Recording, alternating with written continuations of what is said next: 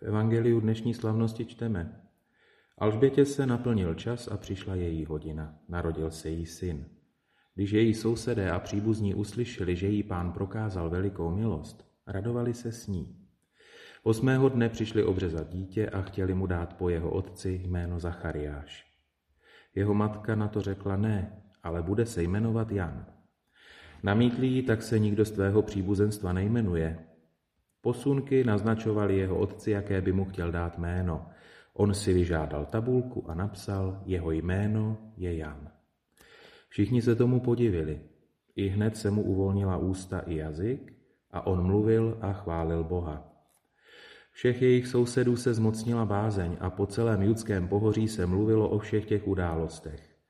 Všichni, kdo to uslyšeli, uvažovali o tom v srdci a ptali se, co asi z toho dítěte bude. Vždyť ruka páně byla s ním.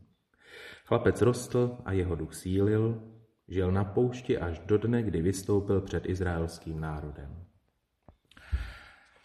Narození dítěte, narození Jana Křtitele, neplodné Alžbětě a Zachariášovi, je očividným zásahem boží milosti do života těchto dvou lidí. A je taky evidentně Jan božím darem. Oni vlastně o tom vydávají svědectví, že je zásahem boží milosti to, že se narodil. Už tím, jakému dají jméno, shodli se. A to, že se narodil, narození tohoto božího daru, je důvodem velké radosti. Dokonce i ti sousedé se radovali a příbuzní. Teď je tady otázka, nebo stojíme před otázkou. Jakým způsobem hledíme, pokud jsme rodiči, tedy, tak na naše děti. Je třeba na naše děti totiž také hledět jako na boží dar, na narození každého našeho dítěte jako na zásah Boží milosti do života naši, nás jako rodičů.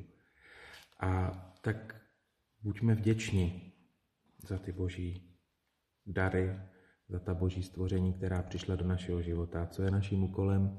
Naše děti do života samozřejmě připravit a obrazně řečeno dnes a denně je Pánu Bohu předkládat k požehnání. Tak to je asi první myšlenka, která, která vyplývá vlastně z toho příběhu narození nebo toho dětství a Křtitele. Druhou myšlenkou, nebo druhá myšlenka, kterou se chceme zabývat, tak na tu nás přivádí ty sousedé a příbuzní. Oni se prostě radují z té prokázané milosti. Milosti, která byla prokázaná Alžbětě Zachariášovi.